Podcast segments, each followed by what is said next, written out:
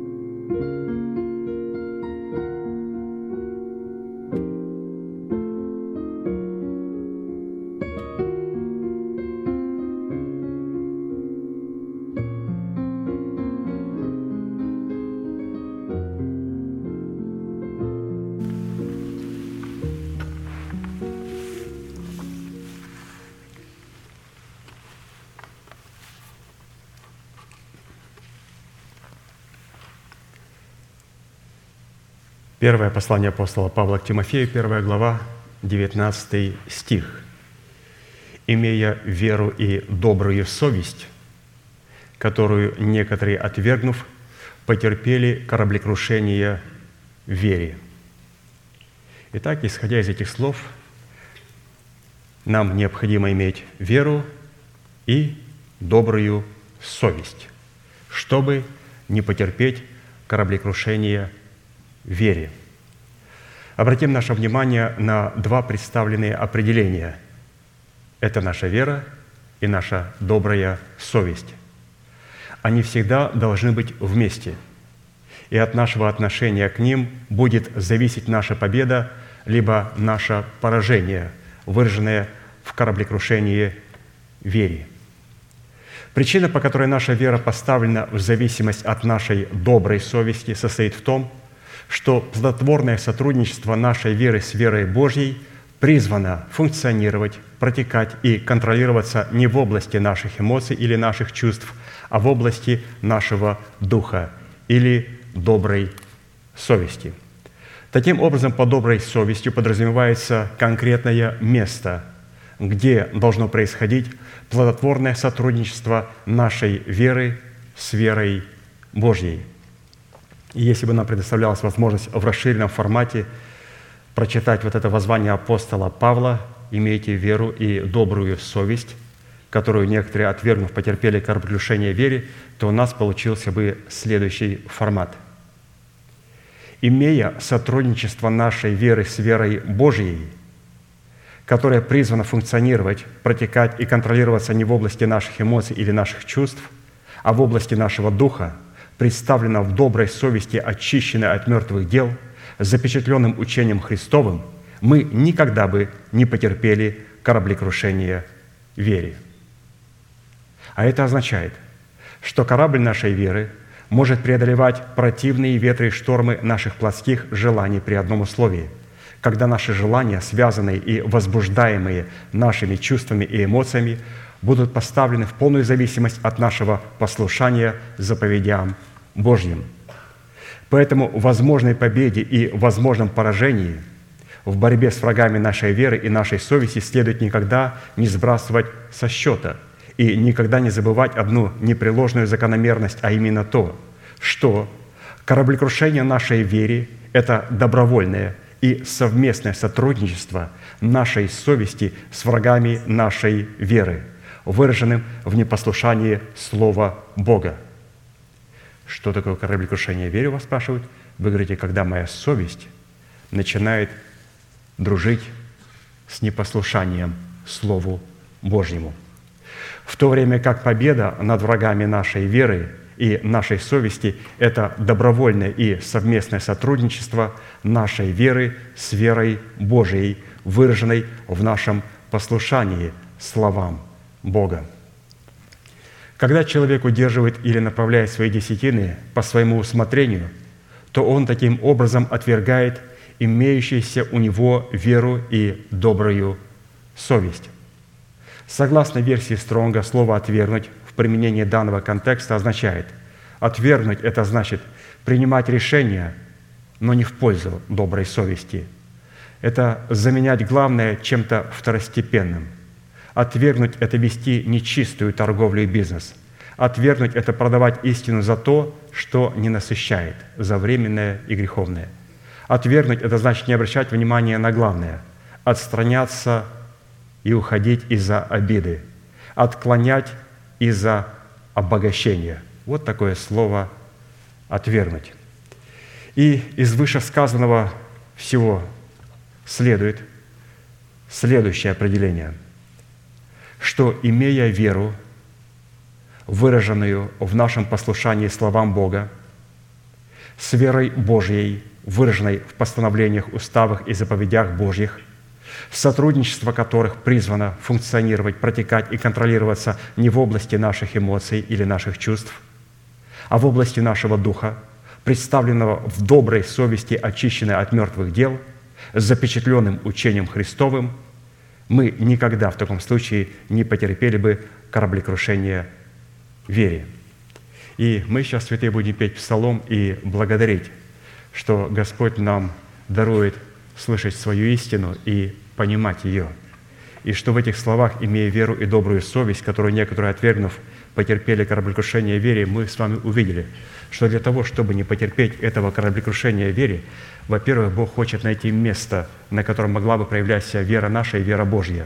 Это добрая совесть, это сердце наше, очищенное от мертвых дел, и в котором запечатлено учение Иисуса Христа, пришедшего во плоти. Когда у нас есть такой фундамент, то тогда наша вера которая выражается в послушании словам Божьим, начинает сотрудничать с верой Божьей, которая представлена нам в заповедях и постановлениях Божьих. Без этого фундамента, без этой совести, мертв, очищенной от мертвых дел и с учением, мы не сможем кооперировать нашей верой с постановлениями Божьими. Мы будем искажать. И вот мы сейчас будем как раз в этом служении приношения десятин и приношений, в этом возвышенном богослужении показывать Богу, что Господь, у нас есть место в предмете доброй совести, и наша вера, она сработает с Твоими заповедями, с Твоей верой. И это говорит о том, что мы никогда не потерпим кораблекрушение в вере. Встанем, пожалуйста, и будем петь псалом и участвовать в этом привилегированном богослужении.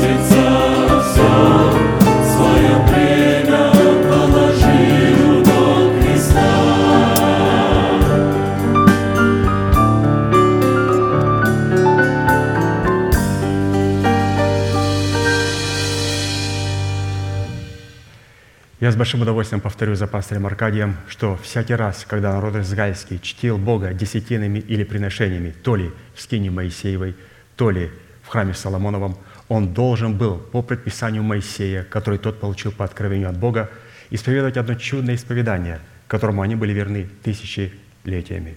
Мы с вами, будучи тем же Израилем, привитые к тому же корням, питаясь соком той же маслины, сделаем то же самое – Протяните вашу правую руку, символ правой деятельности, и, пожалуйста, молитесь вместе со мною. Дорогой Небесный Отец, во имя Иисуса Христа, я одел десятины от дома своего и принес в Твой дом, чтобы в доме Твоем была пища. Я не отдаю в печали, я не отдаю в нечистоте, я не отдаю для мертвого. Я глубоко верю в Твое неизменное Слово и рад, что имею привилегию – выражать мою любовь и признавать Твою власть. И ныне, согласно Твоего Слова, я молю Тебя прямо сейчас, да откроются Твои небесные окна, и да придет благословение Твое до избытка на Твой искупленный народ во имя Иисуса Христа. Аминь, аминь. Будьте благословены, пожалуйста, здесь.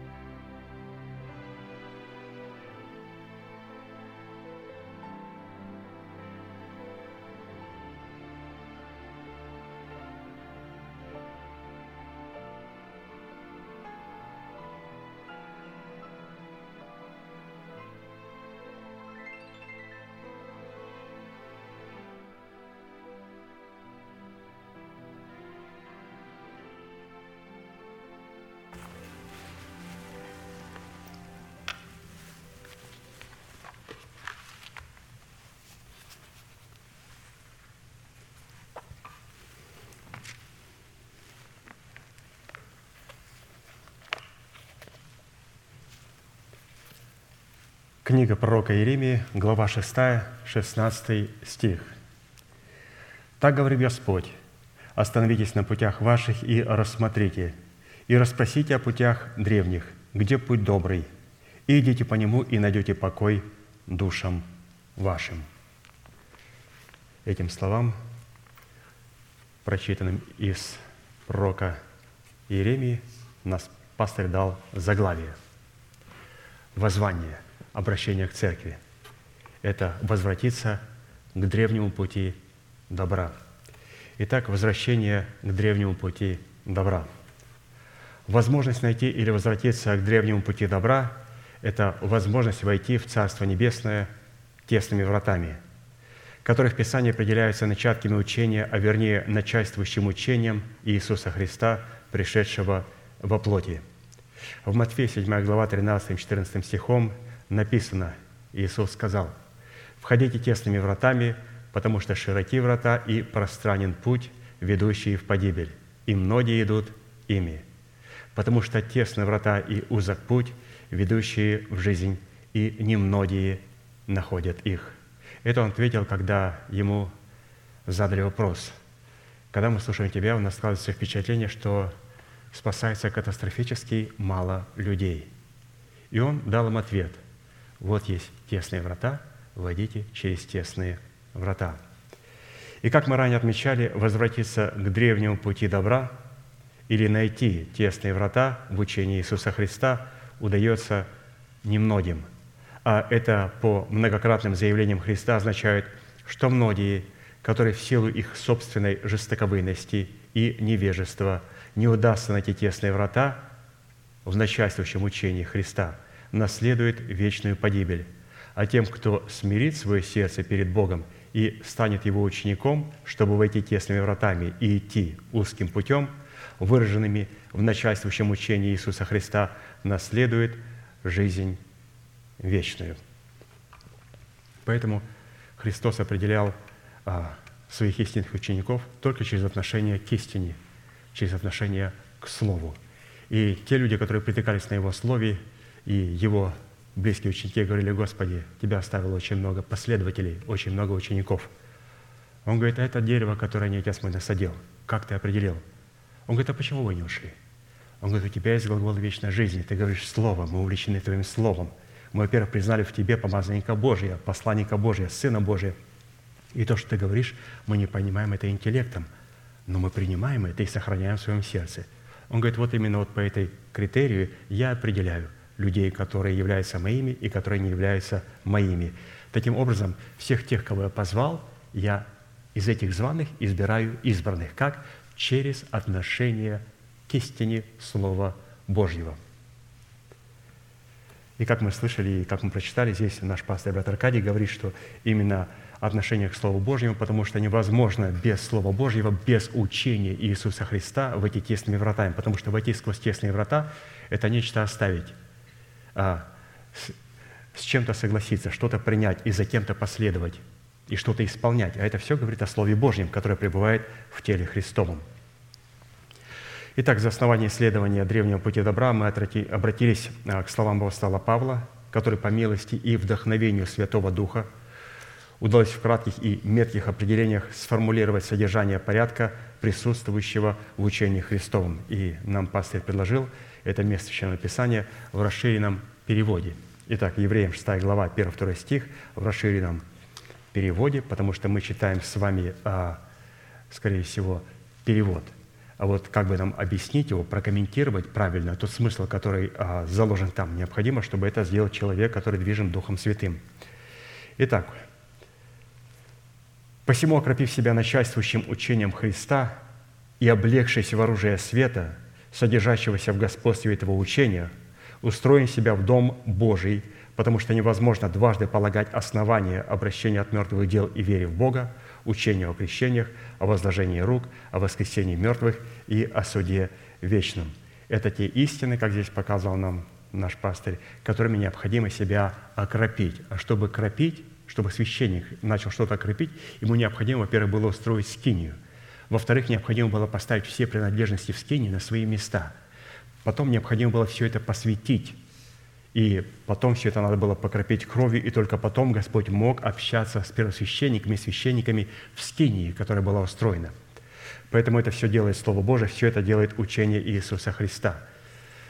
Если мы посмотрим, а, как нам в переводе предлагается это место Священного Писания, то там в Евреям 6 глава 1-2 стихом написано «посему оставив начатки учения». И вот это два слова «оставить начатки». У нас в славянском языке очень богатая семантика, и святые понимают по-своему, беззаконники и душевные люди понимают совершенно по-своему. Для них начатки – это нечто незначительное, это нечто первое, это нечто молочко, это то, что уже не нужно, это то, что не полезно. Но даже если представим начатки – это молоко, апостол Павел говорит, возлюбите чистое словесное молоко, от которого вы сможете возрасти во спасение. То есть он не сказал, отложите словесное молоко, как отложить? Мы от него можем возрасти во спасение. Поэтому начатки – это не просто а, а, что-то такое. Да, оно может представлено быть в формате молока, если его принимает человек, который родился свыше, но потом оно становится для нас также твердой пищей. И под начатком подразумевается, разумеется, молоко, но там подразумевается также и корневая система, основание, фундамент, начальство и господство учения Христова. Вот что такое начатки. Ну как такое можно оставлять? Что такое слово «оставлять»? В нашем переводе, я думаю, также и на других языках, слово «оставлять» включает два смысла – для нас, святых, оставить – это значит оставить у себя, положить в основании, использовать как материал для строительства. У беззаконных и нечестивых оставить – это выбросить, положить в далекую полочку, забыть навсегда, увлечься иным благовествованием и идти к совершенству, о котором Христос не проповедовал. Поэтому, святые, мы с вами а, избрали этот прекрасный удел. Вы помните одно из благословений э, Гада, вот мы вспоминали, беседовали со святыми и вспоминали, что каким образом э, Моисей благословлял патриарха Гада. Он сказал, что этот патриарх избрал начаток земли. Он избрал начаток. И когда он избрал начаток, то он был поощрен законодателем, уделом. То есть он позволил ему в этом начатки, которые избрал патриарх Гад, быть почтенным от законодателя, от самого Господа Иисуса Христа и Его помазанного Слова Духом Святым, открыть нам удел не только в спасении нашего духа и в спасении нашей смертной души, а также в усыновлении нашего тленного тела. Когда? Когда патриарх Гад избрал начаток земли, избрал учение Христова, начатки, не выкинул его, а избрал его – и Господь сказал, в этих начатках есть удел, и я хочу тебя почтить. И когда он почтил его, когда патриарх Гат услышал, что там, оказывается, в учении есть полное спасение для духа, души и тела, Писание говорит, он пришел с главами народа для того, чтобы совершить правду и суд. Он пришел с начальствующим учением, то есть патриархи, апостолы, 12 патриархов, 12 апостолов пришел с главами народа, чтобы произвести правду и суд в пределах своего естества.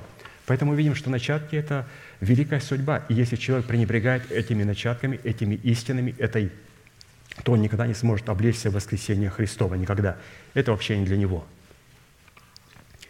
Итак, образно мы увидели это учение в той реке, которая вытекала из Едема и потом разделялась на четыре реки, в которых просматривается начальствующее учение Иисуса Христа, каждая из которых обладает в самом, в самом себе тройственностью различных функций, что в общей сумме составляет 12. Посмотрите, куда Господь поместил начатки. Прямо в бытие, прямо во время творения своего, прежде чем там был Адам и Ева, Он сразу туда положил свое законодательство – в эти начатки, в эту землю. Он положил законодательство, соработая с которым Адам должен был извлечь из него благословение, а не проклятие. Но он потерпел кораблекрушение вере. Вот как во время десятин мы читали труды э, пастора Аркадия, он показал, что как происходит кораблекрушение вере. Это когда наша вера, которая выражается в послушании словам Божьим, не кооперирует с нашей совестью, которая очищена от мертвых дел. Иными словами, если у нас нет послушания, и у нас нет совести, очищенной от мертвых дел, запечатленным учением Иисуса Христа в нашей совести, такой человек обязательно, сто процентов потерпит а, кораблекрушение вере. И сегодня такое кораблекрушение вере терпят. Сегодня многие пресвитеры и так далее, которых хоронят торжественно, а потом вскрывается, каким образом они уходили из жизни. Многие из них заканчивали жизнь самоубийством. Самоубийством. Почему? Потерпели кораблекрушение в вере. потому что у них не было доброй совести и у них не было веры, то есть признать ту истину, которую Бог им передал. Итак, при рассматривая учение о крещениях, мы отметили, что оно едино в том смысле, что все три крещения погружают нас в смерть Господа Иисуса, но исполняют различные функции. То есть вы поняли, что мы продолжаем говорить учение о крещениях. И сегодня мы с вами проходим крещение огнем, часть вторая. Но давайте, в общем, вспомним, что говорится о крещениях, потому что пастор неоднократно меня просил, что когда вы проповедуете и читаете труды, то есть о крещении никогда не представляете это как три крещения, это единое крещение. Потому что когда три крещения, это у нас есть альтернатива, у нас есть выбор, что вы хотите заказать в меню. Номер один, номер два или номер три. Он говорит, предлагает всегда как одно учение. Невозможно без первого взять третье, и без третьего а, невозможно миновать первого и второго. Поэтому предлагай это все как одну истину. И мы увидим дальше, как они связаны между собой. Но главная функция, которая призвана исполнять смерть Христа в крещении водою, это отделение человека от мира, лежащего во зле. Главная функция, которая призвана исполнять смерть Христа в крещении Святым Духом, это отделять нас от суетной жизни отцов. И главная функция, которая призвана исполнять смерть Христа, но уже в крещении огнем, это отделять нашего нового человека от ветхого человека. Матфея 3, 11. Я крещу вас в воде в покаяние, но идущий за мной сильнее меня, я недостоин понести обувь его. Он будет крестить вас Духом Святым и огнем». В назначении каждого из трех крещений, помимо главной функции, отделяющей одно крещение от другого, содержится еще ряд назначений, которые не работают друг без друга, так как находятся в зависимости друг от друга и определяют истинность друг друга. Итак, в определенном формате, насколько это позволил нам Бог, и мера нашей веры. Мы уже рассмотрели учение о крещении водой и крещении Святым Духом, а, посему сразу обратимся к исследованию учения о крещении огнем, которое в основании стены Нового Иерусалима выполнено из драгоценного камня Халкидон и является третьим. Так и написано в Откровении 21 глава 19 стихом, «Основание стены города Иерусалима украшены всякими драгоценными камнями». И вот основание третье – это Халкидон. Итак, крещение огнем, основание третье, Халкидон, вторая часть. На прошлом воскресном богослужении мы имели возможность разбирать первую часть крещения огнем. Сегодня мы поговорим о второй части. Итак, Луки 3 глава 16 стих. Иоанн Креститель всем отвечал, «Я крещу вас водою, но идет сильнейший меня, у которого я недостоин развязать ремень обуви. Он будет крестить вас Духом Святым и огнем». Огонь в мерцании драгоценного и таинственного камня Халкидона, который определяет атмосферу третьего основания в стене Нового Иерусалима, и который мы начали исследовать, это откровение Небесного Отца, в котором Он открывает себя в имени огня. Драгоценный хлакедон встречается в Писании только один раз, в третьем основании стены Нового Иерусалима, которое определяет полномочия и назначение, которое содержится в крещении огнем. Посмотрите, как Господь бережно относится с этим камнем. Это говорит о том, что этот камень Он скрыл. Вы понимаете, святые? Этот камень Он скрыл – Иногда приходит и вот, вот очень самый дорогой бриллиант. Чтобы посмотреть этот дорогой бриллиант, а, зайти в это здание, надо пройти через столько спецслужб, пройти столько проверок, чтобы увидеть самый большой бриллиант в мире, чтобы дойти и посмотреть, взглянуть его, как выглядит этот драгоценный бриллиант. Посмотрите, насколько он сокрыл от людских глаз учение о крещении огнем. Если хочешь, Писание говорит, найди его в других местах – потому что оно откликается в других переливах, в других местах Священного Писания. Итак, халкидон, или же, как по-другому называют его, халседон, это как всякий драгоценный камень, живая материя или вещество с упорядоченной структурой развития и роста. То есть камень растет. Это живая материя. То есть есть разные материи живые. Есть минеральная э, материя, есть растительная, есть то есть органическое, вот как мы, например, то там есть структура развития и роста, состоящая из минерала с плотной, скрыто-кристаллической разновидностью кварца, могущая встраиваться и видоизменяться в аналогичных материалах, которые относятся к драгоценным камням. Иными словами, халцедон своей программой может войти в любой камень и начинать его креста, через кристаллы э, формировать в свой образ. Святые, вы представляете, что делает халцедон? Он находит драгоценную породу и начинает ее через сильное напряжение, сильную температуру трансформировать в свой образ. Что интересно, что а, по отношению ко всем другим драгоценным камням, это самый малоизученный и малоизвестный минерал. В научном мире его называют лунным камнем или же корнеол, сардоникс или сардер. Однако самым потрясающим и таинственным в драгоценном халцедоне – является тот фактор, что все последующие основания в стене Нового Иерусалима – это как раз являются разновидности халцедона, что еще раз подчеркивает ту истину, что учение о крещениях – это корневая система, из которой произрастает дерево жизни, или же устрояется вся инфраструктура Царства Небесного в человеке. То есть Бог вот положил как свою инфраструктуру, вот этот кристалл, вот именно по этому кристаллу Бог определяет наше отношение к себе. И этот кристалл находит себя в учении о крещениях. Ну в каком? В крещении огнем. Поэтому люди, которые сказали, да мне лишь бы у порога, как мы слышали, мне вот водное крещение, самое главное, чтобы в ад не попасть. У них нету халцедона.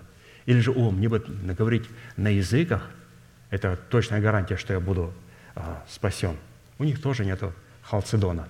Халцедон – это люди, которые знают, что за собой несет крещение водою, крещение Духом Святым и крещение огнем в полноте. Вот, вот эти люди и имеют отношение к небесному Халкедону или же Халцедону, к его кристаллической системе. Поэтому пастор сказал, говорит, проповедуй как одно. То есть крещение – это Халцедон. Нету никаких других альтернатив. Дайте мне первое и второе, или же просто нет, мы берем все полностью – Однако, чтобы понять индивидуальные полномочия этого основания, мы обратимся к тому достоинству, которое напрямую связано с именем огня и является этим огнем. Это ревность, исходящая от Бога, который по своей извечной природе является ревнителем. В Писании имя Бога в достоинстве ревнителя встречается семь раз, и всякий раз имя ревнитель выражает себя в имени огня, а имя огонь выражает себя в имени ревнителя – Второзаконие 4, 24. «Ибо Господь, Бог твой, есть огонь поедающий, Бог ревнитель». То есть, вот, пожалуйста, когда мы говорим о крещении огнем, мы говорим о Халцедоне. А Халцедон говорит о том, что есть Господь, огонь поедающий, то есть Бог ревнитель.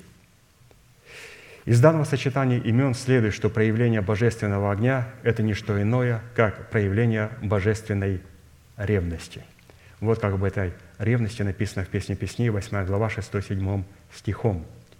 «Люта, как преисподняя ревность, и стрелы ее – стрелы огненные, она пламень весьма сильный. Большие воды не могут потушить любви, и реки не зальют ее. Если бы кто давал все богатство дома своего за любовь, то он был бы отвергнут с презрением».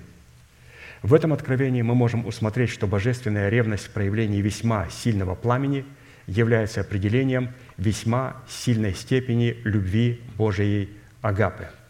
То есть, как определяется сильная любовь Бога к нам через сильную ревность к нам и за нас, за Церковь Божию. Исход 34, 12, 16.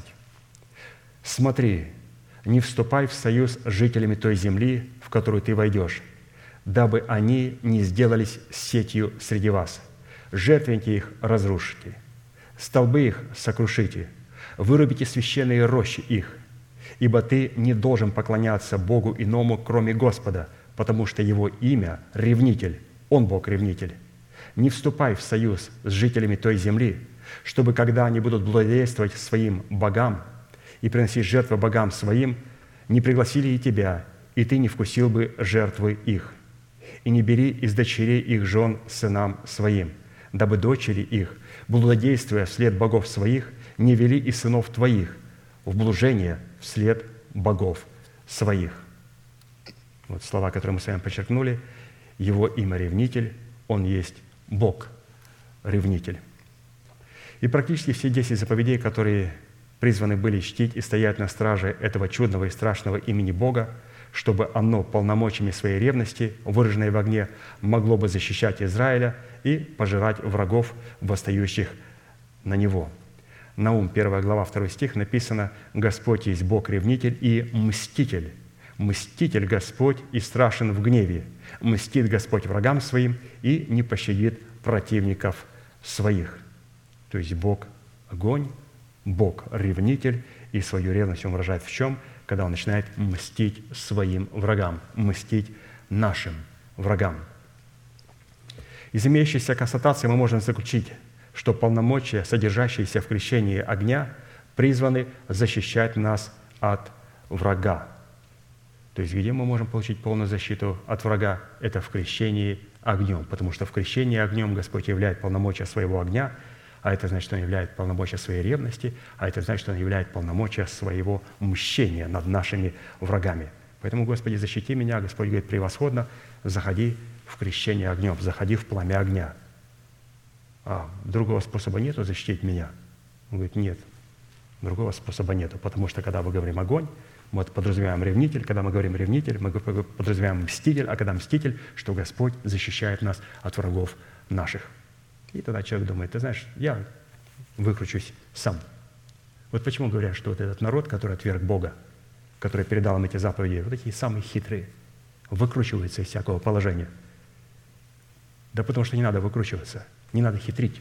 Надо просто было входить в огонь, они решили как-то без Бога выкрутиться. И вот до сих пор выкручивается – при этом следует учитывать, что Бог, будучи Богом ревности, который выражает себя в пожирающем пламени, нелицеприятен, в силу чего Он встает на защиту всякого человека, поступающего по правде. Деяния 10, 34, 35. Петр отверст уста и сказал, «Истинно познаю, что Бог нелицеприятен, но во всяком народе боящийся Его и поступающий по правде Его приятен Ему». То есть он был удивлен, апостол Петр, что Господь излил Духа Святого на язычников. И он говорит, только сейчас познаю, апостол говорит, что Бог нелицеприятен. Что во всяком народе, боящийся Его, поступающий по правде, будет приятен Ему. Если посмотреть глубже, то крещение огнем в первую очередь защищает в человеках всепожирающую святость Отца, которая является выражением Его всепожирающей ревности. То есть что Господь защищает? Он защищает в человеках святость Отца. То есть Бог защищает в нас святость. Разумеется, если у нас есть эта святость, как мы здесь прочитали, вот это было найдено у язычников, то есть народ, который боялся Его и поступал по правде Его. Этот народ приятен Ему, такой человек приятен Ему – то Господь защищает а, не просто человека. У меня происхождение, я еврей. Господи, ты просто обязан меня защищать. Господь не обязан защищать. Господь защищает только одно – свою святость в человеке. Все, святые. И поэтому сказать, я пятидесят, я молюсь на иных языках, Господи, я заключил с тобой в крещении водой, я запечатлел мою веру. Он говорит, послушай, я защищаю только святость. Если святость нету в тебе, то вполне возможно уже моя святость, а, такого, имя такого человека вычеркнула из книги жизни. Поэтому, святые, еще раз будем говорить, что, что Бог защищает? Бог защищает свою святость в нас.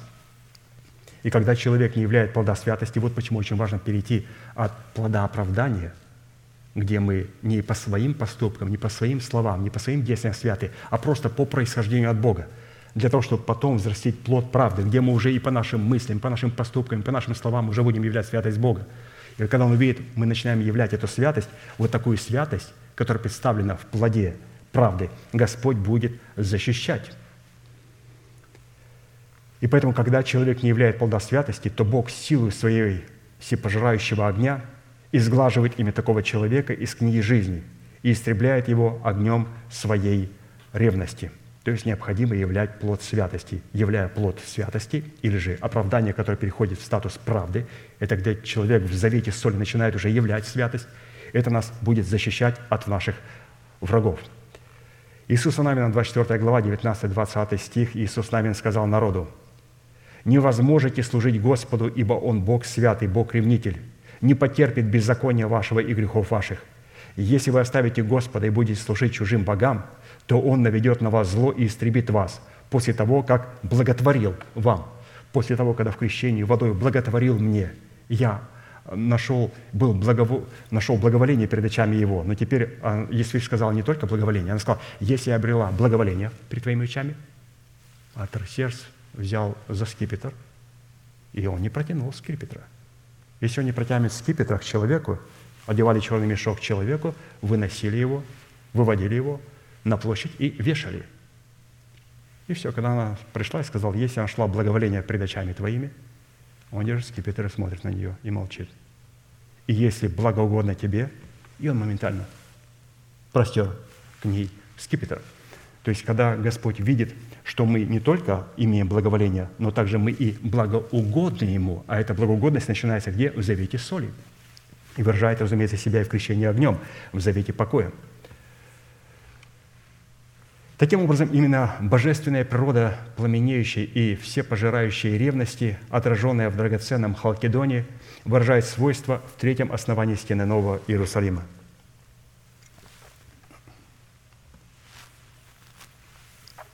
Но чтобы понять индивидуальное лицо ревности, определяющий характер этого основания, мы обратимся к имени, которое написано на этом основании и которым нарекается это третье основание – потому что именно имя апостола обуславливает достоинство и природу Халкидона, который в этом основании представляет ревность Бога, в то время как само основание Халкидона обуславливает работу, которую Бог совершает полномочиями, содержащимися в этом имени. Имя, которое написано на Халкидоне, представляет достоинство этого камня – а сам Халкидон обуславливает работу, которую Бог совершает полномочиями, которые находятся в имени данного апостола. Поэтому обратите внимание, на каждом основании, на каждом драгоценном камне написано имя. Да и нам, святые, Писание говорит, это не только апостола Симона, сын Ионин, прозванный Кифа, это не только апостол Андрей, это не только сегодня Яков Завидеев, прозванный Ван Аргес. Писание говорит, чтобы нам сохранить свое спасение, нам должен быть дан белый камень. Мне камень? Зачем? Чтобы на нем было написано новое имя. Боже мой, оказывается, не только апостолы и патриархи будут написаны на камнях, на небесах, там также есть и мой камень, на котором написано мое имя, обязательно. И только после того, когда Господь дает камень, где Он своим крестом крещения, где мы из оправдания начинаем являть плод правды, крестом вырезает наше имя, потом Он говорит – ваше имя не будет изглажено из книги жизни, и я вот этих святых буду исповедовать перед Отцом и перед всеми ангелами Его. Когда? Когда наше имя будет записано на белом камне. Ну, сегодня мы говорим о драгоценных камнях, рассматриваем это все в учении Иисуса Христа. Поэтому имя, которое было написано на камне, определяет достоинство, а сам Халкидон, его качество определяется работу а, теми полномочиями, которые находятся в этом имени – и этими полномочиями в третьем основании, как мы уже убедились, является всепожирающий огонь ревности Небесного Отца. А именем, которое написано на третьем основании стены Нового Иерусалима, является имя Иакова Завидеева, то есть Иаков Завидеев. Матфея 10, 2. Имена суть сии. Первый – Симон, называемый Петром. Второй – Андрей, брат его. Третий – Иаков Зеведеев. При рассматривании имени апостола, которые написаны на 12 основаниях стены, необходимо учитывать, что имя апостола может состоять из совокупности двух, а иногда и трех имен. Так, например, в перечне имен апостолов существует два Иакова, и разница между двумя именами состоит в их втором имени. Например, Иаков, имя которого написано на третьем основании, это Иаков – Зеведеев, а имя, написанное на девятом основании, это Иаков Алфеев. Исходя же из Писания, совокупность имен, принадлежащих апостолу, имени которого названо третье основание стены Нового Иерусалима, это Иаков Зеведеев, прозванный Боанаргес.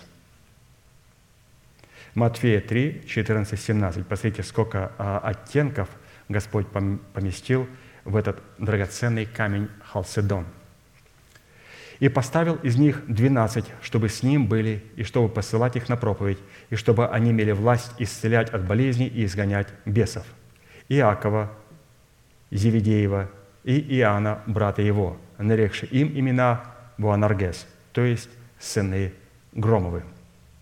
В буквальном смысле имя Буанаргес означает «сыны грома», провозвестники гнева Божьего, исполнители гнева Божьего, выразители ревности Божьей, сыны, сыны божественного огня. То есть, если мы имеем крещение огнем, святые, вот это же не только обладал Яков Зеведеев, прозванный Ванаргес, вместе со своим братом Иоанном. То есть у нас будут эти же качества у человека, кто крещен огнем. В основе же имени Иаков, вот это вот значение Ванаргес, а теперь имя Иаков. В основе же имени Иаков лежит корень Акав, который означает оставлять след, защищать, побеждать, запинать. Что означает Иаков? Он держится за пяту. Иаков, он будет запинать, запинать не своей греховной жизнью, а запинать своей святой жизнью и ревностью по Боге.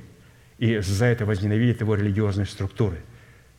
И вот с такими качествами, знаете, наш пастор столкнулся уже будучи молодым проповедником. Как только он вышел, сказал проповедь, они почувствовали опасность, что этого человека, оказывается, есть такая премудрость, которая нет у них. И он почувствовал это, пастор говорит, я почувствовал, что старшие братья почувствовали ту власть и ту премудрость, которая была на молодом проповеднике – Почему? Потому что вот необходимо иметь этими качествами. Если вы являетесь Детем Божьим, вы будете запинать своей святой жизнью и ревностью, и любви к Слову Божьему. Обязательно будете запинать. Если мы не запинаем, то у нас нет Иакова. Также Иаков, он оставит след, он защитит, и он, в конце концов, победит. Имя отца Иакова – Зеведей.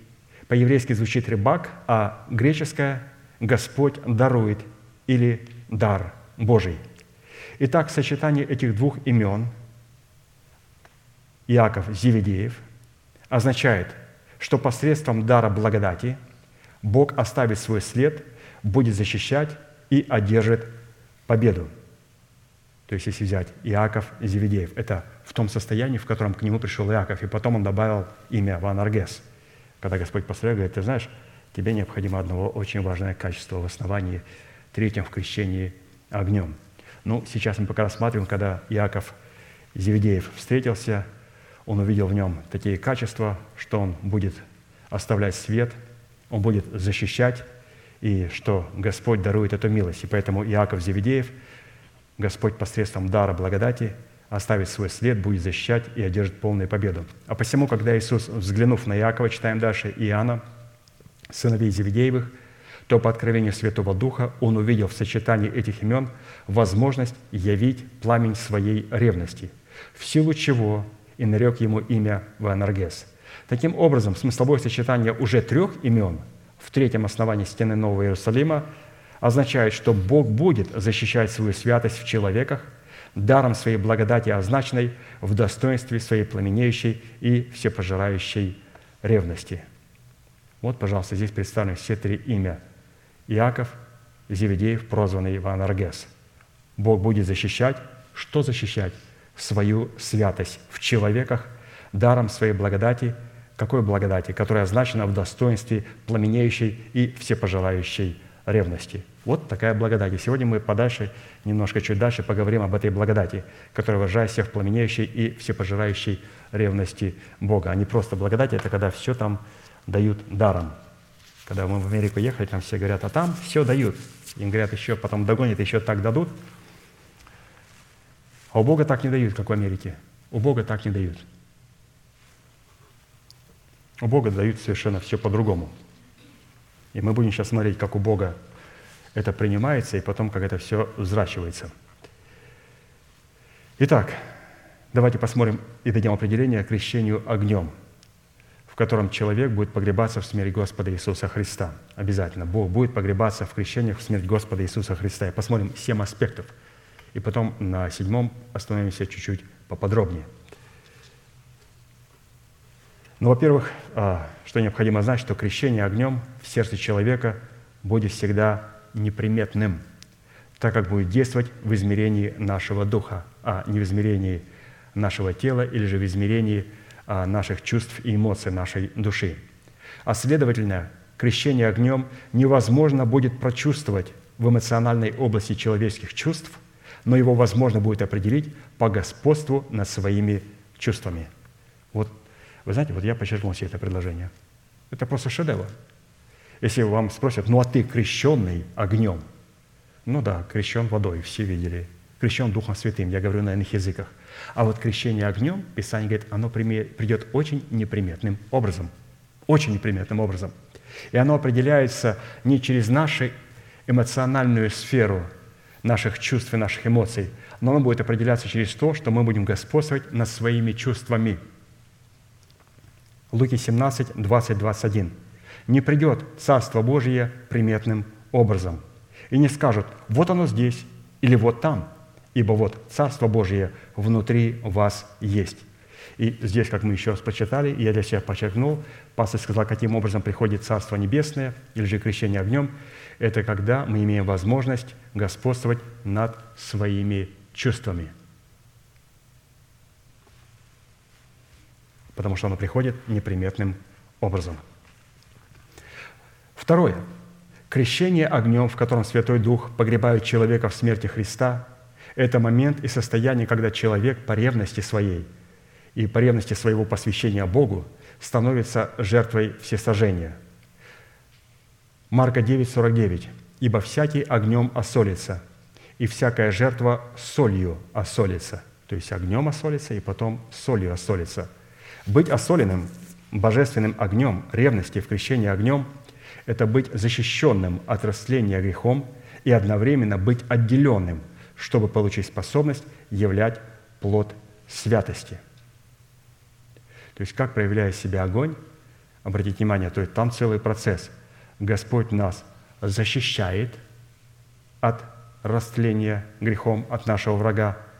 Господь посредством этого огня отделяет нас потом от наших врагов. Третье посредством этого огня уничтожает нашего врага. И четвертое, он принимает нас своим огнем. Посмотрите, четыре субстанции, которые есть в крещении огнем. В крещении огнем. Писание говорит, что всякий огнем осолится, и всякая жертва солью осолится. Оказывается, огонь тоже может осолять. Но разница между огнем и солью, что соль, она защищает от разложения. Огонь, он уничтожает.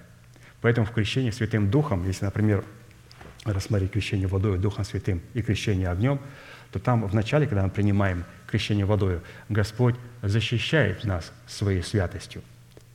Потом, в крещении Духом Святым, когда мы начинаем сработать с Богом в завете соли и начинаем являть святость и соль заветом, Господь начинает после нашей защиты в крещении водою отделять нас от растления грехом – и в крещении огнем Он посредством огня уничтожает грех. И крещение огнем заканчивается тем, что Господь сходит на нас, как на жертву всесожжения, и Он принимает нас. То есть, вот мы рассматривали в то воскресенье чашу, что каким образом вот эта чаша блаженств должна быть нами наполнена. Эта чаша состояла из таких характеристик, как нищета духа, плачущие не занимающиеся самооплакиванием, а люди, которые плачутся. Это, разумеется, и слезы умиления, это и слезы за Церковь Божью. Это люди, которые имеют чистое сердце. Это миротворцы, это люди милостливые, это люди плачущие и жаждущие истины, это люди, которые изгнаны за правду. То есть практически мы наполняем всю эту чашу в продолжении нашего крещения водой и Духом Святым и огнем. Мы должны наполнить эту чашу. И для того, чтобы наполнить эту чашу, для чего? Чтобы Господь через свое крещение огнем мог принять нас как жертву всесожжения – но для того, чтобы Господь мог нас принять, нам необходимо, во-первых, защитить себя от наших врагов, потом отделиться от наших врагов, третье, в крещении огнем уничтожить наших врагов. И когда Бог нас защитит, отделит нас и уничтожит нашего врага внутри нас, потом будем вот этой жертвой все сожжения. Поэтому наша задача, пока мы на земле, вот наполнить эту чашу блаженствами Христовыми. Когда Господь встретился в Гефсимании – с той чашей, которую мы должны были выпить. Он сказал, если возможно, доминует меня чаша сия. Почему? Потому что в Гефсимании мы обменялись чашами. Он дал мне свою судьбу, свой характер, кроткий, плачущий, изгнанный за правду. Он говорит, а твоя чаша? Когда я дал ему чашу, он сказал, отче, а другого нету ничего. Это я должен выпить? Это то, что в моих детях? Он говорит, это то, что в твоих детях. И когда он выпил ее, его начали бить, истязать, заушать и прибили гвоздями. Это все то, что должно было произойти с нами. Что произошло? В Гефсимане мы поменялись чашами. Он дал нам свою судьбу, мы приняли его судьбу. Вот почему, когда мы приходим на хлебопреломление, мы пьем из чаши, которая есть Новый Завет в крови. Мы принимаем его генетику и говорим, Господь, благодарим Тебя, что в Гефсимании Ты дал нам это в Твоей крови, а мы Тебе отдали наши грехи и наши беззакония, и наши нечестие. Поэтому, когда я выпил и стал жертвой всесожжения, и Бог обратил на меня свой взгляд, и я в огне Божьего огня был принят Богом. Когда ты выпил мою чашу, ты стал жертвой за грех, и Отец отвернулся от тебя. Мы поменялись судьбами с Богом. И во время хлебопреломления, когда мы вкушаем чашу, э, вкушаем хлеб и пьем из чаши, мы должны, святые, это помнить, что эта чаша – это судьба Христа. И мы ее имеем право принимать в себя только благодаря тому, что Он взял нашу судьбу, наши проклятия, наши болезни, наши грехи, наше нечестие и наше беззаконие. И то, что было на Нем совершено на кресте, это вот, вот это наша судьба. Хорошо. Соль – это образная метафора Святого Духа. То есть мы вот смотрим на это второе крещение огнем, а, крещение огнем, в котором Дух Святой погребает человека в смерти Господа. Это момент, когда мы можем осолиться огнем и солью осолиться. И вот эта соль. Соль – это образная метафора Святого Духа, указывающая на его природное свойство святости, которое, с одной стороны, выражает его абсолютной, выражается в его абсолютной непричастности к возникновению греха, так и к греху в целом, а с другой – в проявлении деяния святости, выраженной в его делах – преследующих цели и интереса, связанные со святостью Небесного Отца, в силу чего Дух Божий называется Святым Духом. То есть, что такое соль или святость, которая присутствует у Духа Святого, это, во-первых, его абсолютная непричастность к греху, и второе, он проявляет деяние святости в самом себе. Он не причастен к греху и проявляет деяние святости. И мы принимаем его, и мы принимаем эту соль, и мы принимаем этот огонь. Для чего? Чтобы нам также быть непричастными к греху и нам проявлять деяния святости. А для этого как будем помнить, что что совершает Его святость? Во-первых, она защищает нас для того, чтобы потом отделить в нас от наших врагов, для того, чтобы потом уничтожить наших врагов внутри нас, для того, чтобы потом всепожирающий огонь славы Божией принял нас, и мы стали все сожигаемой жертвой и поднялись к Господу и встретились с Ним на облаках – а посему определение «святой» по отношению к Святому Духу – это его извечно природное свойство и природное состояние, в то время как определение слова «святость» по отношению Святого Духа – это уже его функция, его действие или же его проявление в его деяниях. В отношении же нас, как детей Божьих, слово «святой» по отношению к нам относит нас к роду Бога и в буквальном смысле обозначает «святой человек» – это искупленный Богом, святыня Господня, отделенный для Бога, принадлежащий Богу – взятый Богом в свое удел, наследующий с Богом, причастный к природе Бога, связанный с Богом одной судьбой. И это слово «святой», имя существительное «святой». Вот какое он. А вот слово «святость», как глагол, в отношении нас означает проявление в своих словах и поступках святости Божьей в предмете соли. То есть каким должен быть святой человек, как Бог нас называет – и как он являет свою святость, то есть проявляет святость Бога в своих словах и в своих поступках. Практические проявления в нас святости в предмете соли – это результат крещения огнем в лице Святого Духа, потому что огонь Святого Духа осоляет человека только тогда, когда сходит на него. Исходя из Писания, никто не может быть осоленным в крещении огнем без соработы со Святым Духом в сфере закона благодати. Колоссянам 4, 5, 6. Со внешними обходитесь благоразумно, пользуясь временем. Слово ваше да будет всегда с благодатью, приправлено солью, дабы вы знали, как отвечать каждому». То есть мы говорим о том, что если человек святой, у него проявляется святость, как она проявляется? Слово ваше да будет всегда с благодатью, то есть должна быть благодать, но обязательно должна быть приправлена, там должна быть приправа, приправа соли, приправа святости. Итак, попытка являть святость в посвящении самого себя в жертву всесожжения без исполнения Святым Духом в сфере закона благодати приводит к духовной слепоте, гордыне, косности, к попиранию самой благодати и, наконец, к духовной смерти. И четыре аспекта, которые необходимо помнить, что умение сохранять баланс, мы говорим баланс между благодатью и солью святости. Солью святости. Умение сохранять баланс при сочетании благодати и соли всецело является ролью и ответственностью человека.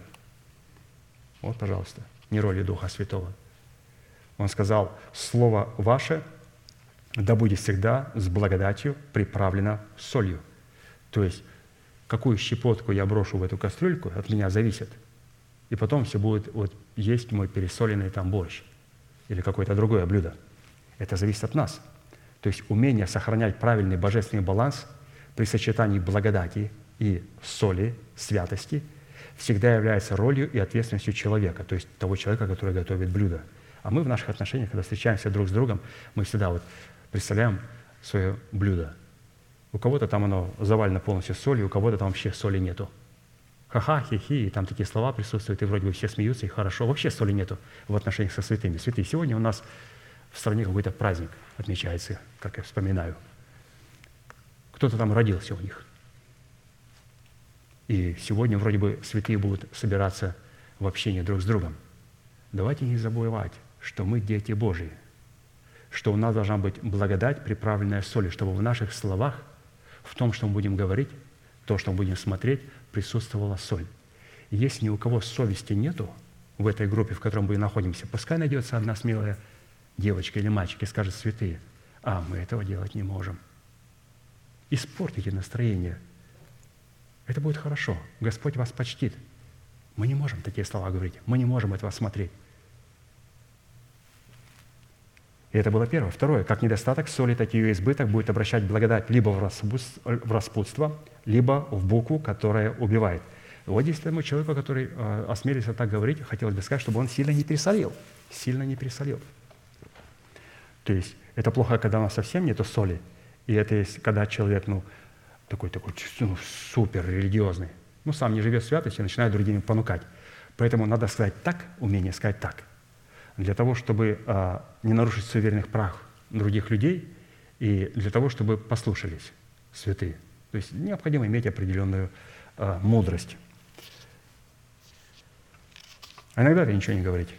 Иногда это встать просто и поехать домой – ну, люди сели смотреть фильм, боевик. Вы знаете, мне пора домой.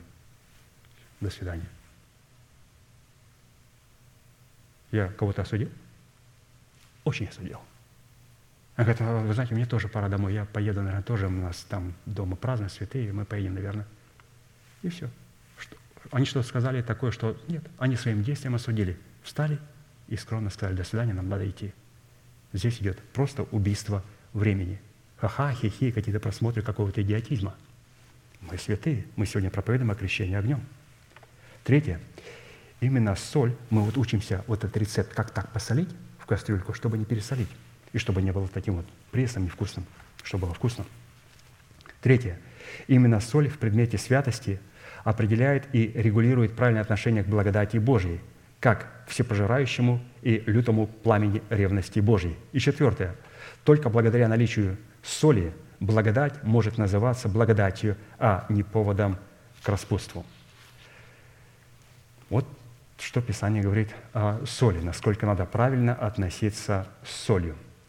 Определяя же природу, сущность благодати, мы пришли к выводу, что благодать – это не что-то абстрактное, чему нельзя дать какой-то конкретики или какое-то определение. Но что благодать – это, во-первых, определенный и неизменный закон Бога.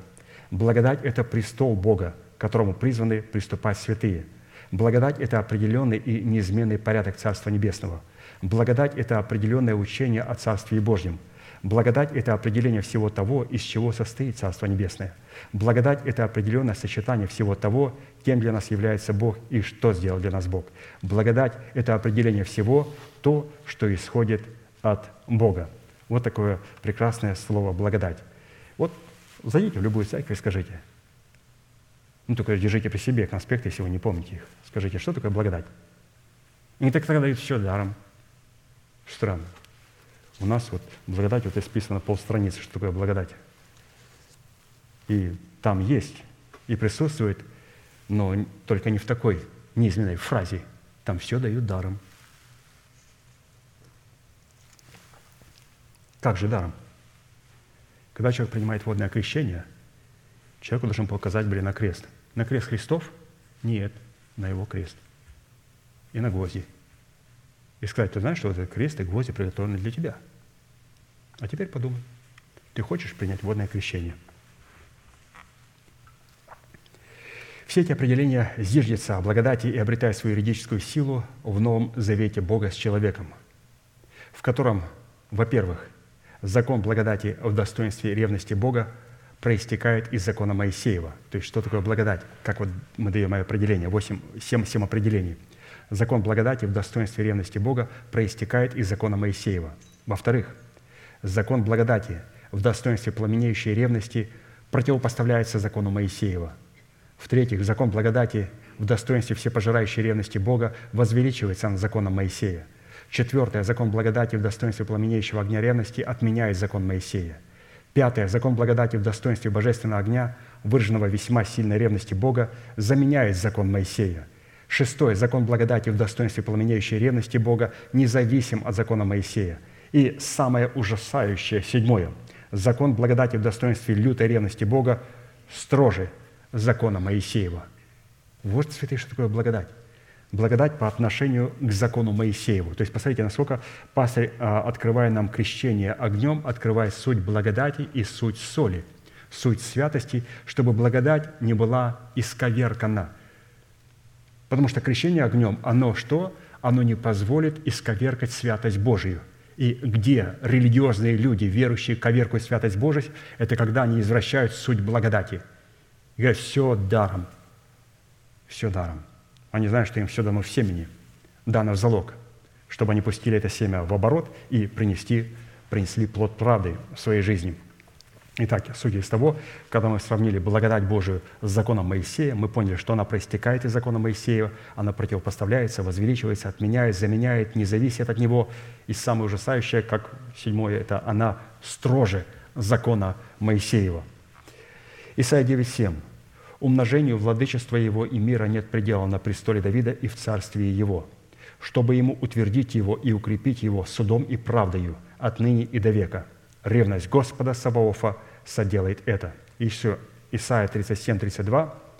«Ибо из Иерусалима произойдет остаток и спасение от горы Сиона.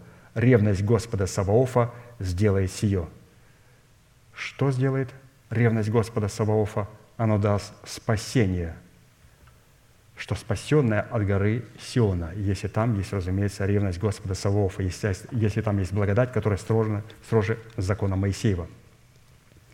На иврите слово «благодать», выражающую пламенеющую ревность Бога, связано с нашим наследием во Христе Иисусе и происходит от корня глагола «обеспечить», «позаботиться», «приготовлять», что указывает на то, что Бог посредством своей благодати, основанной на величии Нового Завета – обеспечил, позаботился и приготовил человеку наследие в предмете полного спасения.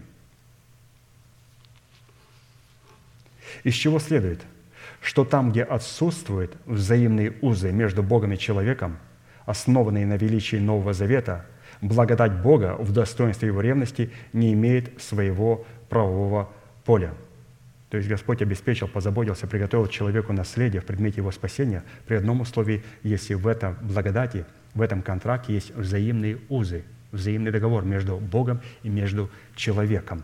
Это обязательно. Еще, святых, хочу напомнить. Посмотрите, вот мы сейчас говорим о благодати Божьей.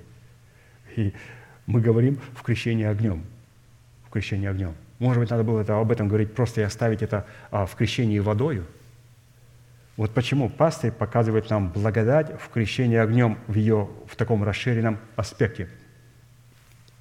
Потому что здесь она а, представлена нам в ее законченном, в законченном формате.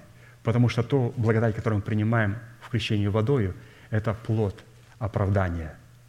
А в крещении огнем мы приносим Богу не плод оправдания, а приносим плод, плод правды. И вот здесь как раз в крещении огнем, вот достойно говорить о благодати, о тех полномочиях, которые Господь являет нам. Для чего?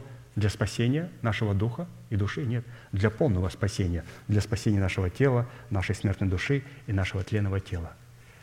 Поэтому надо, стоит и постоянно говорить о благодати, о том, что она представляет из себя, под которой однозначно подразумевается И такой завет человек не может заключить, завет между Богом и человеком в благодати. Человек не может заключить, где ему угодно, как ему угодно и когда ему угодно. Но только когда найдет добродетельную жену или же добрую жену, под которой однозначно подразумевается поместная церковь Христова, которая, во-первых, не отделяя себя от единства веры. Церковь, которая отделяет от единства веры, она не является церковью. И поэтому слово «католик», «католикус» – это всеобщая христианская вера – но посмотрите, что они сделали. Они себя отделили от баптистов. Баптисты отделили себя, потому что она всеобщая вера только хороша тогда, когда есть баптизма. То есть человек, который запечатлел свою веру крещением водой. Но крещение водой нужно для того, чтобы человек мог признать господство Святого Духа как Господа и Господина своей жизни в крещении Духом Святым. И потом крещение Духом Святым необходимо для того, чтобы прийти к истинной харизме, тогда, когда мы начинаем друг другу служить дарами, которые получили каждый от Духа Святого – не для того, чтобы кичиться друг перед другом, не для того, чтобы использовать друг против друга, но чтобы служить друг другу. Это было, во-первых, необходимо не отделять себя от веры Божией, и, во-вторых, в которой благовествуется учение о Царстве Небесном в предмете начальствующего учения Христа. То есть это что добродетельная жена? Кто нашел добрую жену, тот нашел благо и получил благодать от Господа. Притча 18, 23. Из этого и других мест Писания следует, что никто не может сам собой произвести полного освящения и посвящения, не будучи наученным через слушание благовествуемого Слова о Царстве Небесном, если он не является причастником тела Христова, а следовательно, вне причастности к своему собранию, в котором Бог открыл человеку суть начальствующего учения Христова, никто не может пережить крещение огнем и принять в свое сердце пребывающее Царство своего Небесного Отца. То есть без Церкви Христовой это невозможно – Третье. Крещение огнем, в котором Святой Дух погребает человека в смерть Христа, это единственная возможность познавать волю Бога. Римлянам 12, 1, 2. «Умоляю вас, братья, милосердием Божьим, представьте тела ваши в жертву живую, святую, благоугодную Богу для разумного служения вашего, и не сообразуйтесь с веком сим, но преобразуйтесь обновлением ума вашего, чтобы вам познавать, что есть воля Божья благая, угодная и совершенная». Существует большая разница между головным знанием, интеллектуальным, которое надмевает человека, и сердечным познанием, которое назидает человека. А посему познать совершенную волю Бога силу интеллекта не только невозможно, но и преступно. Иезекииль 28, 6, 10. Зато так говорит Господь Бог. Так как ты ум твой ставишь наравне с умом Божьим, ты умрешь от рук иноземцев, смертью необрезанных. Ибо я сказал это, говорит Господь Бог. То есть мы познаем Бога через Его Слово и познаем Его совершенную волю с позиции ученика. Четвертое. Крещение огнем, в котором Святой Дух погребает человека в смерть Христа, это огонь ревности в ее положительном смысле. То есть существует ревность неположительная, когда человек ревнует к любому столбу, а есть положительная ревность, святая ревность. Песня песней 8.6. Положи меня, как печать на сердце Твое, как перстень на руку Твою, ибо крепка, как смерть любовь, люта, как преисподняя ревность. Стрелы ее, стрелы огненные, а на пламень весьма сильный. Вот, пожалуйста, вам ревность в положительном ее смысле. И это все находится в крещении огнем. Мы сегодня продолжаем говорить о крещении огнем. Пятое. Крещение огнем, в котором Святой Дух погребает человека в смерть Христа, это взаимная возможность проявлять ревность и усердие, чтобы благодетельствовать друг другу. Притча 27.4. «Жесток гнев, неукротима ярость, но кто устоит против ревности. Шестое. Крещение огнем, в котором Святой Дух погребает человека в смерть Христа, это похороны собственных амбиций и гордыни. Иакова 4, 4, 6. «Прелюбодеи и прелюбодейцы, не знаете ли, что дружба с миром есть вражда против Бога? Итак, кто хочет быть другом миру, тот становится врагом Богу. Или вы думаете, напрасно говорит Писание, да ревности любит Дух, живущий в нас, но тем больше дает благодать, посему и сказано, Бог гордым противится, а смиренным дает благодать. И седьмое, крещение огнем, в котором Святой Дух погребает человека в смерть Христа, это соучастие человека в излиянии негодования Божия над народами в огне ревности. Сафония 3.8. «Итак, ждите меня, — говорит Господь, — до того дня, когда я восстану для опустошения, ибо мною определено собрать народы, созвать царство, чтобы излить на них негодование мое, всю ярость гнева моего, ибо огнем ревности моей пожрана будет вся земля». И человек должен соучаствовать в излиянии негодования Божия на все народы в огне ревности. Ну, вот сейчас мы поговорим немножко об огне ревности, вот в этом седьмом аспекте. Но хотелось бы еще раз посмотреть на все эти семь аспектов, что, что делает Святой Дух в крещении огнем. Он нас погребает в смерть Господа Иисуса Христа. Когда мы на том служении читали труды пастыря, то там было написано о том, что а, чаша не является страданиями. Чаша в крещениях не является страданиями. И люди спросили у меня, святые, говорят, а как, как определить, как ведь крещение, мы погребаемся Духом Святым в смерти Господа Иисуса Христа, мы страдаем, совершенно верно. Надо до конца послушать проповеди пастыря, до конца почитать. И сегодня, то есть мы получаем этот ответ. То есть что делает а, огонь? Что делает огонь? Во-первых, огонь защищает, и свою власть огонь проявляет в крещении водою. Он нас защищает от наших врагов – защищает. В крещении Духом Святым этот огонь через Дух Святой не просто защищает, а отделяет нас от наших врагов. В среднем аспекте в крещении огнем он уничтожает наших врагов. И в четвертом аспекте, вот как раз, когда мы наполнили чашу характером Христовым, Господь поглощает нас своим божественным огнем. И здесь нет никакого страдания. Страдания должны быть тогда, когда Господь нас защищал огнем, когда Он отделял нас своим огнем и солью завета, когда Он уничтожал врага в нас. Но когда все это произошло, защищал, отделял и уничтожал моего врага, теперь Он, вот она, все, что произошло. Теперь чаша наполнена характером Христом. Теперь Он без всякой скорби, без ничего, сходит своим огнем, в крещении огнем, и это триумфальная коронация человека. Никакого страдания. Страдания там защищал, отделял, уничтожал – а здесь уже все. Мы будем приняты как жертва всесожжения, полностью поглощенные огнем Божьим. Поэтому вот этот седьмой аспект – крещение огнем, в котором Святой Дух погребает человека в смерть Христа, это соучастие человека в излиянии негодования Божия в огне ревности. То есть это как раз то, когда вот человек достиг положения, стал вот этой чашей, и Господь дал свой огонь. То есть что такое огонь Божий – это говорит о том, что Бог принял нас как жертву всех сожжения. Это огонь Божий. Его триумфальное положение. Он принял нас как свою жертву. И когда Он принял нас как свою жертву, теперь Господь являет огонь ревности в нас и через нас. Вот почему, когда Он придет за святыми своими, вначале Он явится во святых своих, для того, чтобы через святых своих и со святыми своими – судить беззаконных, нечестивых и отступников в Церкви Божьей, для того, чтобы судить жестоковыйный еврейский народ, для того, чтобы привести к полному поражению этот мир, который лежит во зле, в беззаконии и в аморальном образе жизни. Сегодня аморальность поставлена на такие а, высокие пьедесталы и начинают поклоняться этому моральному. Мы должны восклонить свои головы. Слово «восклонить» – это не наклонить. Восклонить – это, наоборот, задрать извините за выражение, поднять, поднять, восклонить. Вот это наклонить, а это восклонить. Наклонил, восклонил, смотрю ровно, наклонил, восклонил. Восклоните, Господи, ей гряди, Господи Иисусе, ей гряди, Господи Иисусе, яви свою святость в нас и через нас. Он говорит, о, я явлю. Скажите об этом в церкви. Потому что вы увлеклись новыми телами.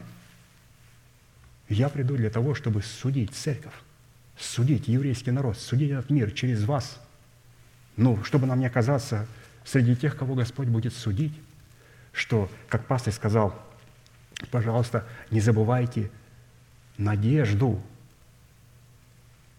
что в преддверии этой надежды, разумеется, Господь облечет нас в воскресение Христова. Но, говорит, в преддверии чего?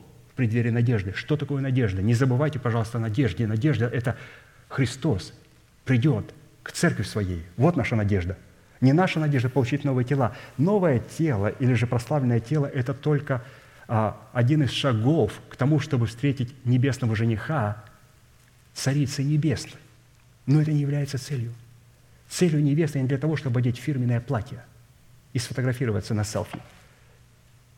Невеста, она хочет быть женихом, она хочет стать с ним одной, она хочет прийти прямо в трон ее отца, потому что когда он встретится с ней на облаках, он предложит ей руку, она положит ему свою руку, и он куда? И он прямо в тронную отца заходит, с церковью своей.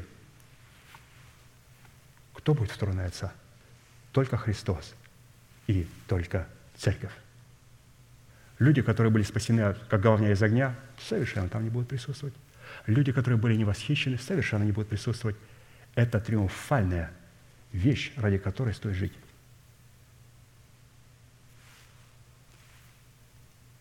Это может произойти очень скоро. Царица Небесная очень скоро может пойти в престольную Яхвы. Поэтому давайте не забывать, что Новое тело, прославленное тело – это только есть одно из условий, которое позволит нам встретить нам святого Бога. Что наша надежда? Ей гряди, Господи Иисусе, Господь грядет. Святой Бог грядет. Хорошо. Огонь ревности. Теперь мы просматриваем, где огонь ревности. Кто, такой огонь, кто имеет огонь ревности? Это тот, кого Бог защитил от греха. Это кого Бог отделил от греха. Это в ком Бог уничтожил грех. Теперь он стал этой чашей, и Господь излил свой огонь свою огненную реку на него и принял его как жертву всесожжения. Все. Теперь у него начинается огонь ревности внутри, и Господь через него начинает совершать определенные вещи. Во-первых, огонь ревности, в который погружает человек, погружается человек в хрещение огнем, в его положительном смысле, это пылающий огонь ревности. Второе. Огонь ревности в крещении огнем основан на откровении рассудительной праведности. Римлянам 10, 2, 3. «Ибо свидетельствую им, что имеют ревность по Боге, но не по рассуждению, Ибо не разумея праведности Божией и усиливаясь поставить собственную праведность, еврейский народ не покорился праведности Божьей. Почему? Они очень ревновали о Боге, очень любили Бога, но совершенно не любили Его закон, совершенно не любили тех посланников, которых Бог им посылал. Они их убивали, они их не слушали. Описание говорит, что необходимо иметь ревность не только по Богу, а ревность по Богу выражать в ревности к Слову Божьему. А не просто «да я тебя за Бога», как у нас «да я тебя за церковь нашу, знаешь, что сделаю?» Ты ты жалкий предатель, ты трус. Ты никому ничего не сделаешь. Ничего. И как только первая рухнет здесь граната, ты схватишь свои даперсы и первый убежишь из церкви. Первый. Он говорит, посмотрим. Он первый убежал из церкви. Почему? Потому что надо иметь не ревность по Боге, а ревность по Боге выражается только ревность по рассуждению. Простите, конечно же, за не очень надлежащие примеры, но Давайте лучше читать дальше. Огонь ревности в крещении огнем призван также производить дерзновение, которое является ключом, открывающим двери благодати для благовременной помощи. Евреям 4,16. «Да приступаем с дерзновением». С дерзновением? К чему? К престолу благодати, чтобы получить милость и обрести благодать для благовременной помощи. Дерзновение – это как раз и есть выражение ревности, основанное на познании начальствующего учения Христова. То есть кто обладает дерзновением? Вот только человек, который имеет огонь ревности в крещении огнем. Только он может приступать с дерзновением к престолу благодати в лице церкви, избранного Богом остатка. Также огонь ревности в крещении огнем призван выделить избранный остаток из Иерусалима и от горы Сиона. 4 царств, 19 глава, 31 стих. «Из Иерусалима произойдет остаток, и спасенная от горы Сиона ревность Господа Савоофа соделает сие, то есть избранный Богом остаток произойдет из Иерусалима. И это спасение будет идти от горы Сиона в лице избранного Богом остатка, тех людей, которые обладают в себе огонь ревности, но огонь ревности, который можно получить только в крещении огнем. И мы с вами говорили четыре функции, которые призван делать крещение огнем. Поэтому будем не забывать. крещение огнем проявляет себя, во-первых, Он защищает нас от греха. Второе, Он осуждает и отделяет в нас грех. Третье, уничтожает грех. И четвертое, огонь Божий облекает нас и принимает как жертву всесожжения. Далее, огонь ревности в крещении огнем призван распределить роли и обязанности в теле Христовом. Деяния 2.3. «Явились им разделяющие языки, как бы огненные, и почили по одному на каждом из них». Что это были за языки? Для того, чтобы Господь мог нас отделять от всего грешного. Далее, огонь ревности. Посмотрите, где он просматривается? Он просматривается сразу, этот огонь ревности, а, вот уже просматривается его полномочия в крещении водою, в крещении Духом Святым. Он уже там проявляет себя, ведет полностью подготовку для того, чтобы быть принятый как жертвой все сожжения.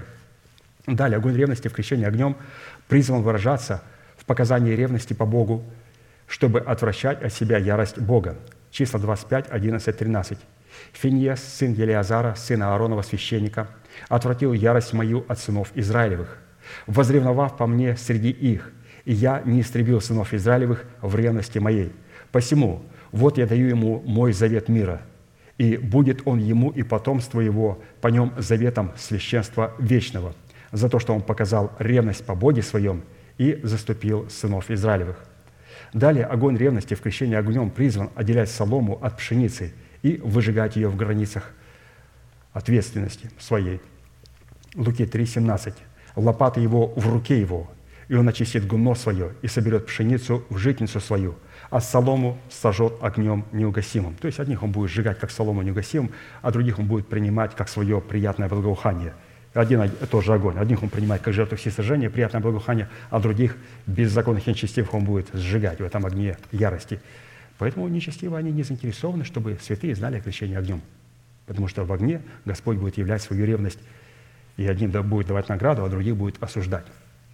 Далее огонь ревности в крещении огнем будет производить победу над зверем, над его образом, над его начертанием и числом имени его. Откровение 15, 22. «Я видел как бы стеклянное море, смешанное с огнем, и победившие звери и образ его, и начертание его, и число имени его стоят на этом стеклянном море, держа гусли Божии». То есть это спасенные народы. Посмотрите, для спасенных людей уже начал проявляться себя в полномочиях огонь Божий – Далее, огонь ревности в крещении огнем призван сжечь терны и волчцы, заглушающие в нас семя Царства Небесного. Исайя 10, 17. «Свет Израиля будет огнем, и святый его пламенем, которое сожжет и пожрет терны его и волчцы его в один день». Это когда он придет прославиться во святых своих. Далее, огонь ревности в крещении огнем призван ввести человека в беспредельное владычество – мира на престоле Давида. Исайя 9.7. «Умножению владычества его и мира нет предела на престоле Давида и в царстве его, чтобы ему утвердить его и укрепить его судом и правдою отныне и до века. Ревность Господа Саваофа соделает это». Далее, огонь ревности в крещении огнем призван наделять человека силою производить голоса и громы, и молнии, и землетрясения. Поэтому все то, что сегодня святые происходит вокруг, ужас – это как раз и есть те полномочия, которыми, в которые облекается Церковь Божия. Это не просто стало хуже святые. Святые. Стало хуже, потому что кто-то стал в церкви лучше. Все то, что происходит в мире вокруг нас, и то, о чем мы узнаем только по статистикам, и думаем, неужели это происходит в этом мире? Происходит. И говорят, не только в этом мире. А вы знаете, что у вас в Портленде происходит? Я говорю, не знаю. Нам хорошо здесь живется. Мы сокрыты в ковчеге. Что тут у нас в Портленде происходит? Европа и другие страны в России и на Украине знают лучше, что происходит в Портленде, чем мы. Потому что мы сокрыты. И потому что Церковь Божия является вот провозвестником этого гнева. Откровение 8.5. «И взял ангел кадильницу и наполнил ее огнем жертвенника, и поверг на землю, и произошли голоса, и громы, и молнии, и землетрясения на всей земле, не только в нашем городе». Огонь ревности в крещении огнем призван выражаться в смирении перед волей Божьей. Иакова 4, 5, 6. Или вы думаете, напрасно говорит Писание, да ревности любит Дух, живущий в нас, но тем больше дает благодать, посему и сказано, Бог гордым противится, а смиренным дает благодать. Далее, огонь ревности в крещении огнем призван бросать вызов огненному искушению оружием непорочной радости. 1 Петра 4, 12, 13.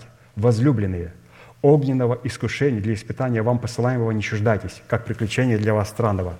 Но как вы участвуете в христовых страданиях, радуйтесь, да и в явлении славы Его возрадуйтесь и восторжествуйтесь. Восторжествуете. То есть, обратите внимание, огненное искушение, огненное искушение – это именно то положение, когда нас Господь подготавливает, чтобы мы были приняты как жертвы всесожжения. Огненное искушение – это когда Господь нас хочет не только защитить, а Он хочет нас отделить от греха и уничтожить грех. Поэтому не принимайте его как испытание, посылаем вам какого-то чуждого приключения, что-то странное. Это не странное. Господь защищает нас от греха, Господь отделяет нас от греха, Господь уничтожает нас грех. И четвертое, Господь принимает нас как жертву всесожжения. Это все делает огонь Божий. И последнее. Огонь ревности в крещении огнем призван выражаться в плате за золото огнем очищенное. Откровение 3, 18. «Советую купить тебе у меня золото огнем очищенное, чтобы тебе обогатиться, и белую одежду, чтобы одеться, и чтобы не видна была срамота ноготы твоей, и глазною мазью помажь глаза твои, чтобы видеть».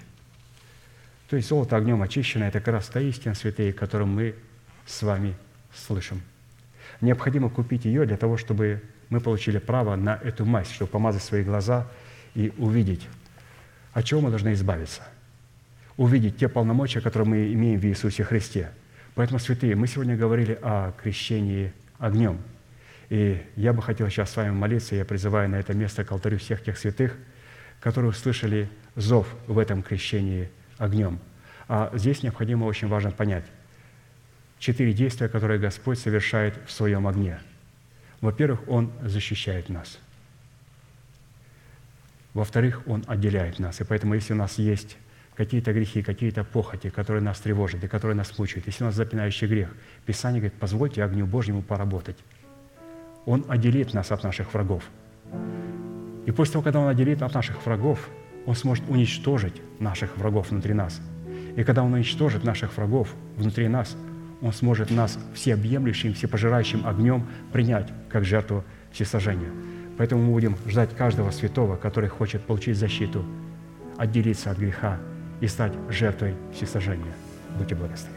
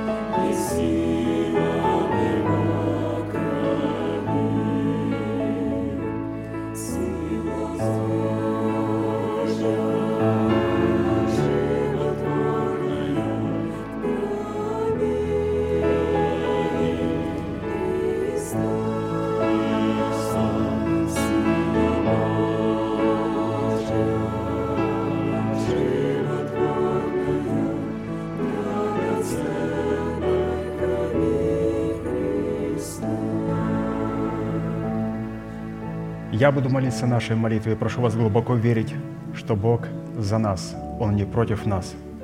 Он возлюбил нас своей вечной любовью. Он даровал нам дело своего искупления. Он встал между нами и нашими врагами, чтобы защитить нас от греха, отделить нас от греха и уничтожить грех в нас, для того, чтобы Он мог поднять нас до своего божественного уровня, чтобы мы могли лицезреть Его славу вечно.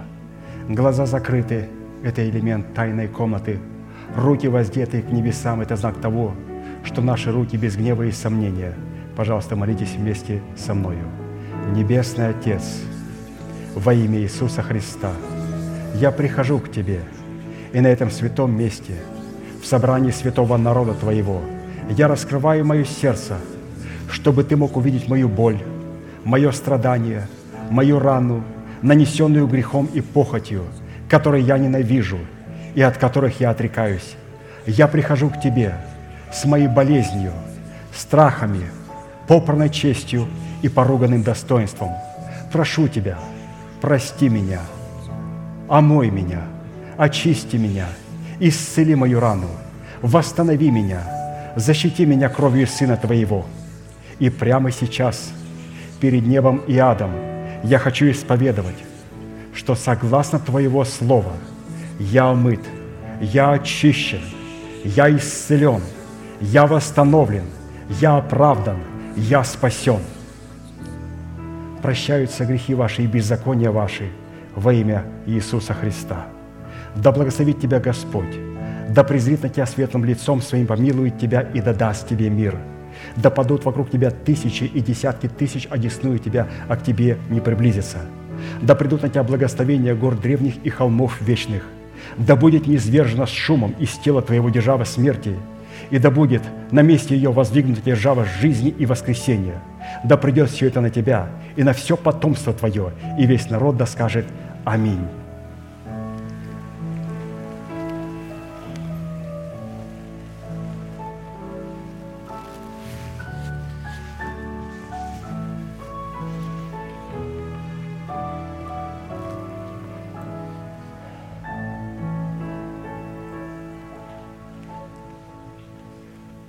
Очень благодарны Богу за ту истину, которую мы сегодня слышали. И если у нас будет сегодня общение на ячейках, либо если мы собираться будем вместе в общении по домам, а, то, пожалуйста, не забывайте истину.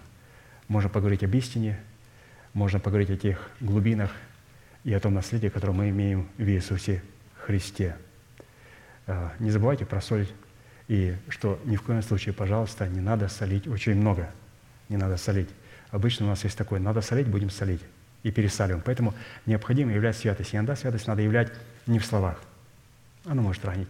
Иногда это будет в каком-то правильном, красивом действии. То есть надо являть так святость, чтобы не нарушить суверенных прав другого человека, чтобы они могли увлечься этой святостью, но чтобы этой святостью своей, такой религиозностью не оттолкнуть человека от Бога, а чтобы увлечь его как магнитом. А для этого необходимо иметь очень много благодати и немножко святости. Вот это является сильнейшим магнитом – и это будет увлекать святых детей Божьих. Ну, а закончим нашей неизменной манифестацией. Могущим же соблюсти нас от падения и поставить пред славою Своею непорочными в радости, единому, премудрому Богу, Спасителю нашему, через Иисуса Христа, Господа нашего, слава и величие, сила и власть, прежде всех веков, ныне и во все веки, Аминь. Следующее собрание будет в 7 часов вечера на этом же месте во вторник. Будьте благословены в вашем пути и в жилищах ваших. И, как наш пастор говорит, можете поприветствовать друг друга.